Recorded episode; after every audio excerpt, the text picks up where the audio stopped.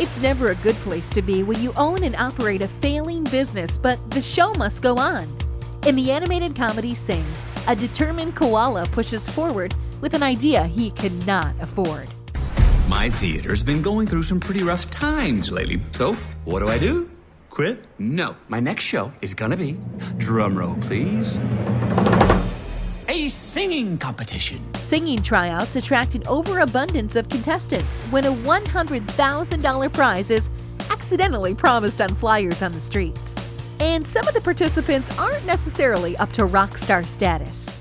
I could really use some extra piano lessons.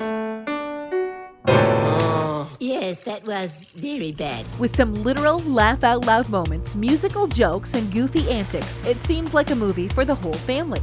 But from a faith perspective, parents might need to consider conversations that surround some of the crime and gambling plots highlighted in the backstories of the singing contestants. Otherwise, any fan of music will sing along and tap their toes throughout the show. I'm the Movie Mom, giving you permission to enjoy the movies.